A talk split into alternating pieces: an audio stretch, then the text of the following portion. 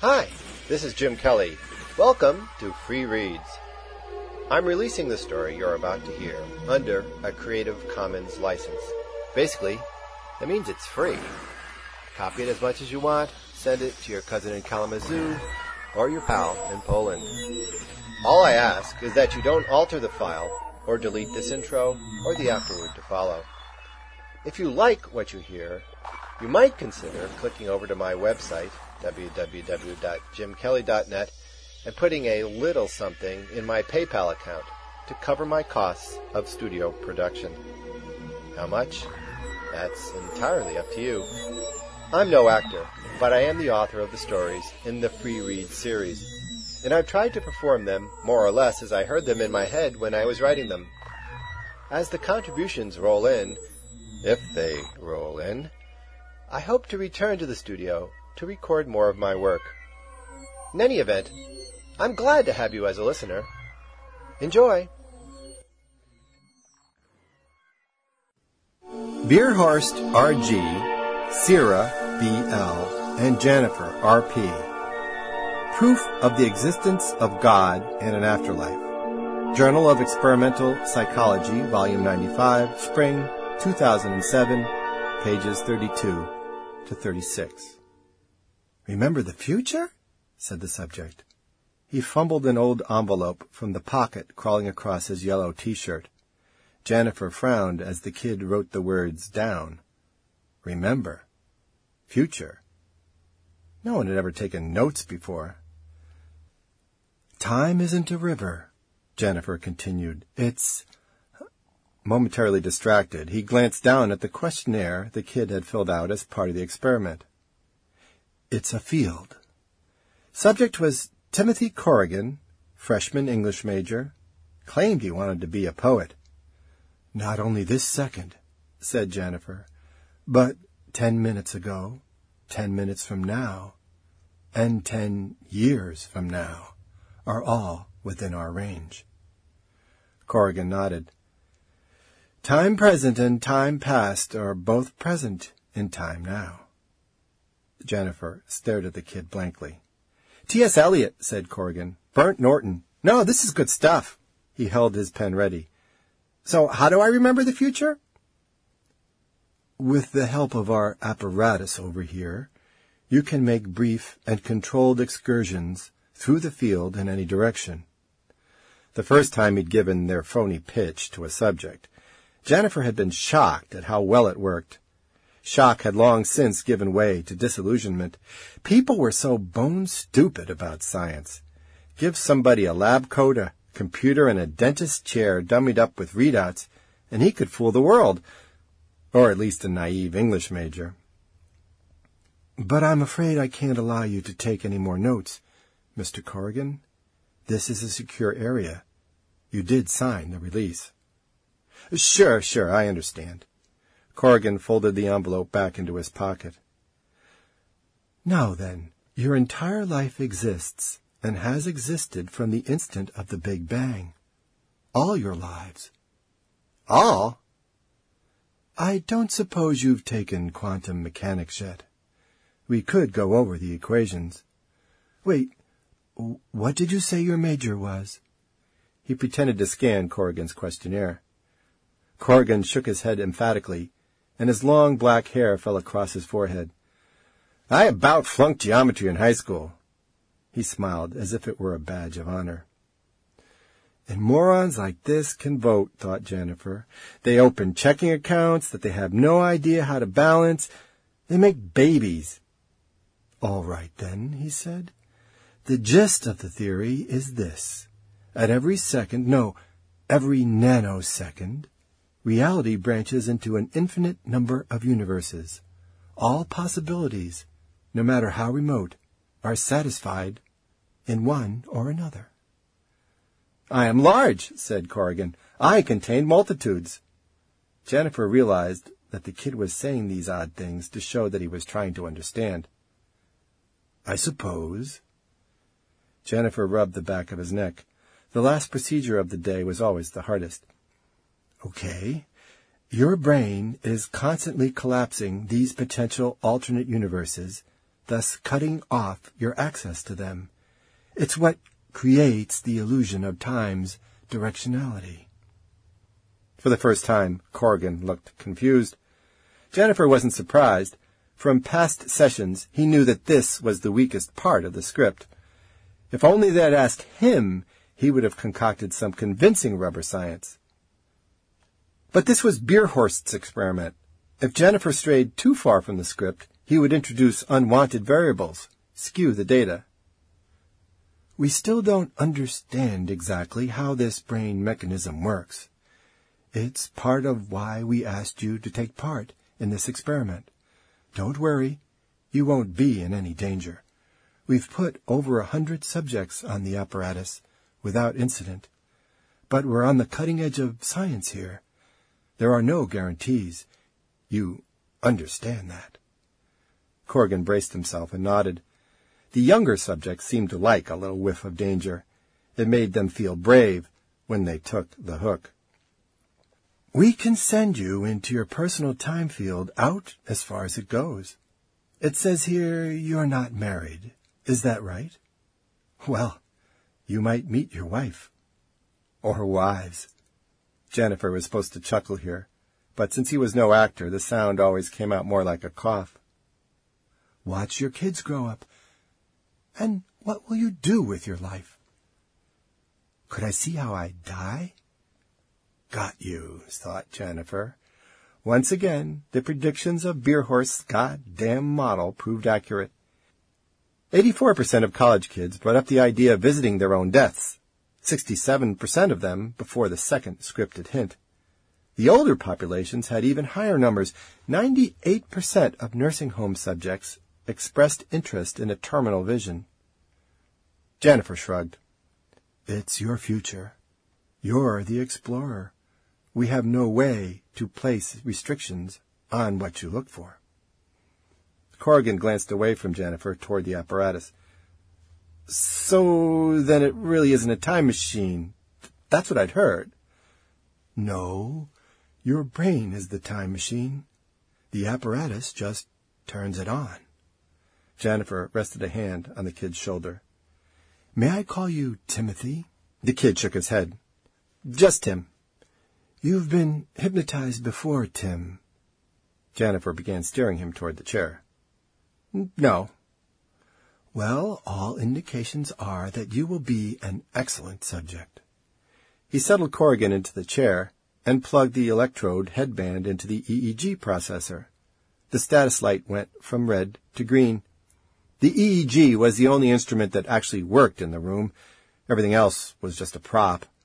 Jennifer swept Corrigan's hair off his forehead and positioned the band so that the electrodes snugged over his temples. The processor took a few minutes to calibrate the input from the band before its raw data readout blinked and displayed the waveforms of Corrigan's brain. Corrigan watched him with wide, bright eyes, the color of almonds. There was a scatter of freckles across the bridge of his nose. The corners of his eyes had yet to wrinkle, the kid had the face of someone who had never made a mortgage payment or been passed over for a promotion. Are they ever sorry? Corrigan said. Sorry? That they remember their futures. Where ignorance is bliss, 'tis folly to be wise. No one ever complained to me, if that's what you're worried about. I'm not worried, just curious. He smiled. And what did they call you? Dr. Jennifer? Mr. Jennifer?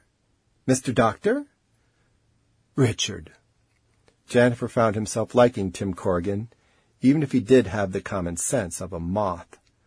After all, the kid had a good excuse for being innocent. What was he, nineteen? Twenty at most.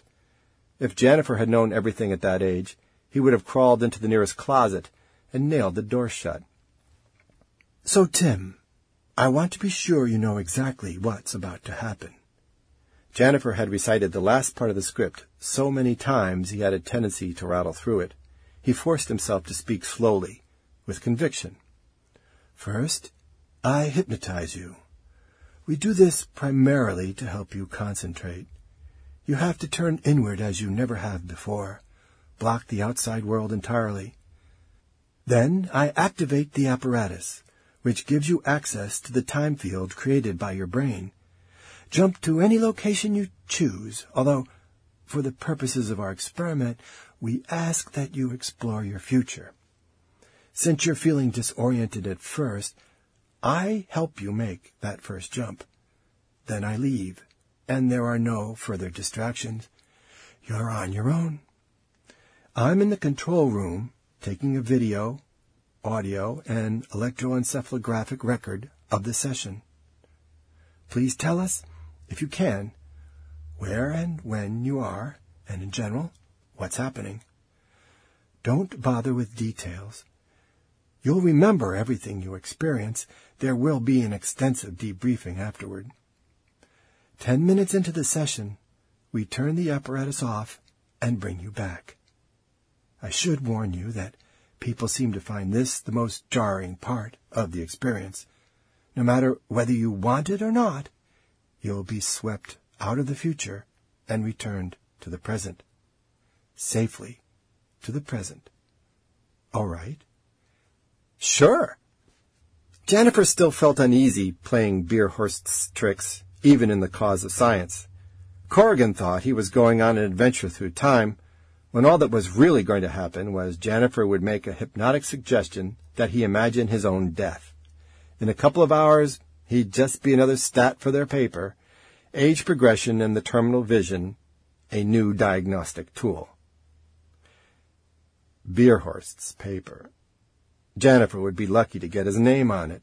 The truth was, he'd never been all that enthusiastic about Beerhorst's idea that they had to convince progression subjects that they were remembering a real future, just as those undergoing hypnotic regression believed their recaptured memories to be true. But Beerhorst had gotten the grant, and so here Jennifer was, pulling a science con on this dewy undergrad. About the only protocol battle Jennifer had won was that he was allowed to monitor EEG. Are you ready to begin? Tomorrow and tomorrow and tomorrow, droned Corrigan, creeps in this petty pace from day to day to the last syllable of recorded time. I'll take that as a yes. All right then. Do you see the clock on the wall? I want you to watch the second hand ticking away. Focus, Tim. Good. You're feeling very relaxed. With each tick, you can feel tension draining away. Imagine you've been up all night doing a paper, but it's done now, and you've handed it in, and you're getting an A. So now you can just ease back and enjoy. You stayed up very late working on it, Tim, and you're tired, but that's okay. Maybe your eyes feel a little droopy. Let them close if you want. You've earned it. That's it. Deep breaths. You know, now that your eyes are shut, I'll bet you can't get them open again, no matter how much you want to. Go ahead. Try. See what I mean? But if I tell you now, you should open your eyes for me, Tim. Ah, very good. We can begin. Jennifer turned to the computer beside the chair and tapped the enter key. The monitor scrolled nonsense code at subliminal speeds and then stopped on a blue welcome screen. The words, opening temporal field, pulsed twice before being replaced by a digital clock that began counting backward. Ten, nine fifty-nine, nine fifty-eight, nine fifty-seven. As you can see, Tim, I've turned on the apparatus. Its effect begins almost immediately. It's subtle, nothing you can sense directly, no sights or sounds at first. But you should feel a kind of lightness, or maybe a surge of energy. Concentrate now. It's a feeling of power, Tim. Nothing can hold you. Do you have that feeling? Yes. Good. then it's time to take your first step into the future. What I want you to do, Tim, is jump to the end of your session with us. We've finished our debriefing, and you're leaving the lab. All right? You cross the waiting room on your way out. Are you there? Yes. You come to the door. Look at it. It's unusual, isn't it? Yes. Before you leave, take a moment and tell me about the door. It's heavy, m- made of some kind of wood. Corrigan made his voice small, as if he were talking in church. It looks old. It doesn't have a knob, but a kind of handle thing. Brass. It has panels, one, two, six panels. A long pair below the handle, another long pair above, and at the top, two square panels. What color is it? Green. Dark, dark green. Good, Tim. Very good. You should be proud of yourself. You've made your first jump in time, a couple of hours into the future. I'm going to leave you now. When you open that door, your entire future will be before you. Go anywhere you want. To work, to a lover, to your death, if that's what interests you. You haven't got much time, less than ten minutes now, so remember only what is most important about your future. Good luck. In the control room next door, Bev Sierra was eating a sub from Nikki's and grading papers for her Intro to Personality class. The control room, a windowless space with white cinder block walls and gumspot gray linoleum, was furnished with folding chairs and a couple of long tables they had borrowed from the cafeteria. Their equipment consisted of two computer towers and keyboards, a printer, speakers, microphones, earphones, telephones, a mess of wiring that spilled like plastic spaghetti across the tables, and three monitors. Two of them showed different views of Tim Corrigan. The other displayed three-dimensional histograms of his EEG. I like the term paper imagery, Sierra said without looking up. That just come to you now? Haven't I told you, said Jennifer, dropping onto the chair in front of the video monitors. What an inspiration this whole experiment is to me. Bad attitude makes bad results, Richard. We're both deliberate. The love is slight. Corrigan's words purred through the speakers. Whoever loved that loved not at first sight. What's his problem anyway? said Sierra. Thinks he's a poet. Poor bastard. We're leaving the party, said Corrigan. Her name is Luciana. Sounds like he'll be stopping soon for a little sexual interlude. Sierra reached for the next paper. So, will this one get a terminal? Oh, my, said Corrigan. Oh. I'd say yes. Jennifer turned the volume down. You want that pickle? Corrigan continued making soft, throaty noises, his body twitching occasionally in the old dentist's chair. When he fell silent, the monitors were showing what looked like a sheen of sweat on his forehead. He's hooked all right, said Jennifer. Kid believes. The silence stretched to more than a minute. Then two. Sierra emerged from her papers and shot Jennifer a questioning glance. There were four minutes and twelve seconds left on the clock. What can I say? Jennifer shrugged. Ten minutes ago, I couldn't shut him up. Kid, you're supposed to talk, kid, said Sierra, although her microphone wasn't on. We need benchmarks. Jennifer peered at the close-up monitor. You think something happened to him? Beerhorst's Grant hadn't been enough to pay for new high-res video cams. Sierra came up behind him. He looks kind of different. Different? How? I don't know. Bigger, maybe? As soon as she said it, he knew she was right. Jennifer had been watching too closely to notice that Corrigan's shoulders had broadened just a little. His cheeks had fleshed out, and there appeared to be an extra fold at his chin. The woods, Corrigan sounded as if there were something stuck in his throat. His T-shirt had ridden up at the waist over a couple of inches of pale skin. A beer gut the kid didn't have bulged. Decay! They watched as Corrigan's hair began to fall out. A dark strand slid down his cheek and he sneezed. That set a little tuft adrift from his head. It caught on his T-shirt, black tangle on yellow fabric. Jennifer turned on the nearest microphone. Tim, this is Richard. It was a violation of all the protocols. What's happening? They'd have to throw this procedure out. It struck him as a funny thing to be worrying about at a time like this. It was so funny he wanted to laugh. The woods, Corrigan said in a quavering voice. Decay and fall. Jesus, said Sierra. What the hell is this? But Jennifer didn't answer. He was already through the door and into the room where Corrigan was, only the kid was gone. In his place was a flabby, middle-aged man whose fair skin darkened and wrinkled as if it were being burned by a slow flame. As he went to him, Jennifer passed the monitor, still counting backwards. Two twenty-three, two twenty-two, two twenty-one. Tim? Jennifer nudged him gingerly to get his attention. Where are you? Whatever was happening now accelerated. Corrigan's head lolled toward Jennifer, and he smiled. At the quiet limit of the world.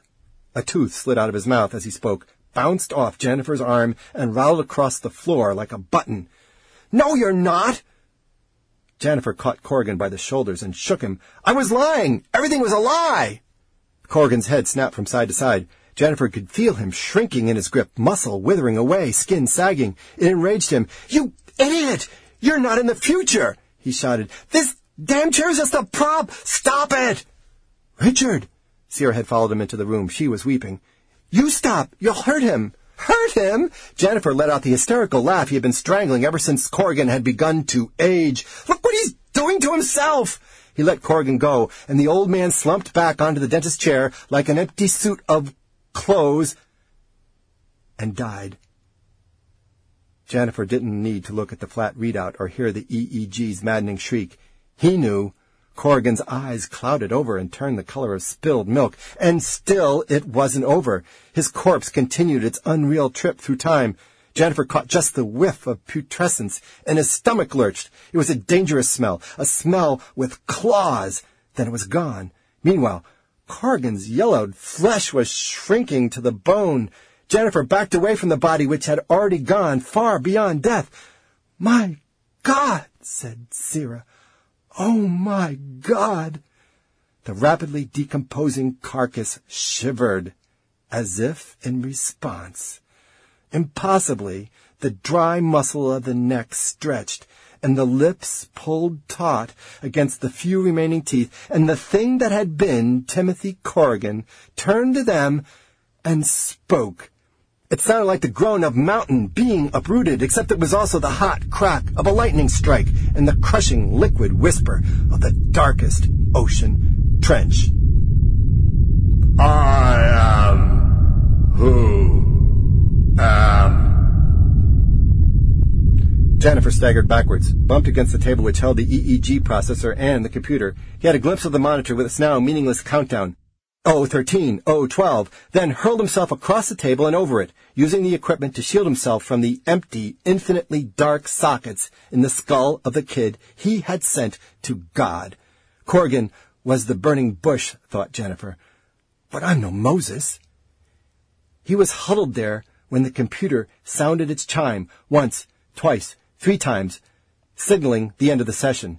Despite himself, he was caught unaware.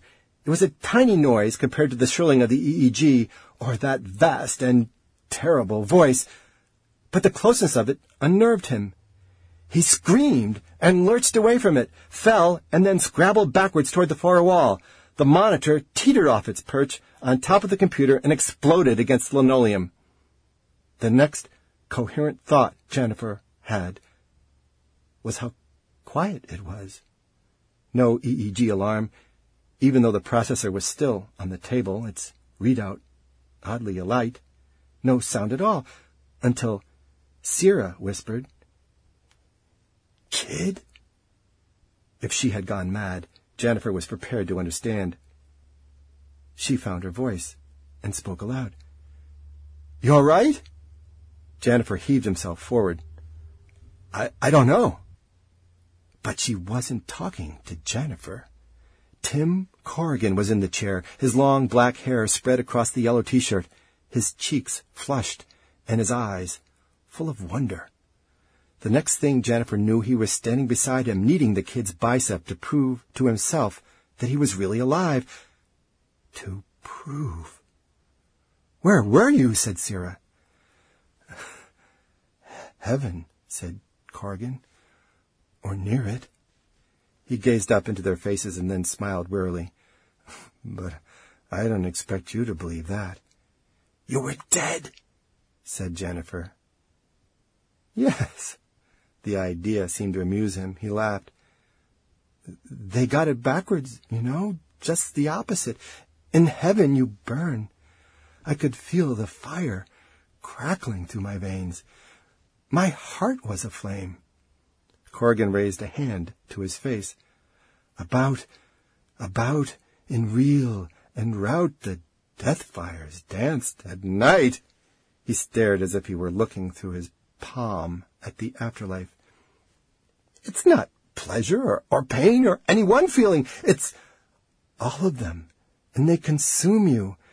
And what's left is like, no, it is God. His babbling only provoked Jennifer. Without speaking, he jerked Corrigan out of the dentist's chair, dragged him protesting into the control room, and shoved him into the chair in front of the monitors. You sit there! He stabbed at the rewind buttons on both the tape decks. You watch! The motors whirred and the tape sang back across the heads. You tell us what happened! Jennifer turned to the computer that had received Corrigan's EEG output and called up a display that compressed the entire session onto one screen. He settled onto the chair, not really sure it would hold both his weight and that of what he was seeing. It was all there, including more than two minutes of utterly flat EEG, the definition of brain death. He had proof? Jennifer shuddered and hit the print key. He had hard copy and videotape and two eyewitnesses to a miracle. Three, if, if you counted Tim Corrigan. Proof. The tape decks clicked to a stop, reset themselves, and began to play. He heard his earlier, blissfully godless self saying, As you can see, Tim, I've turned on the apparatus. Its effect begins almost immediately. It's subtle. Nothing you can sense. But Jennifer couldn't watch. Not yet. He felt as if the hand of the Almighty were on his shoulder. He, Richard Jennifer, had been chosen. But what was he supposed to do? What could he do? Nothing. Everything? He picked up a phone and dialed Beerhorst's number.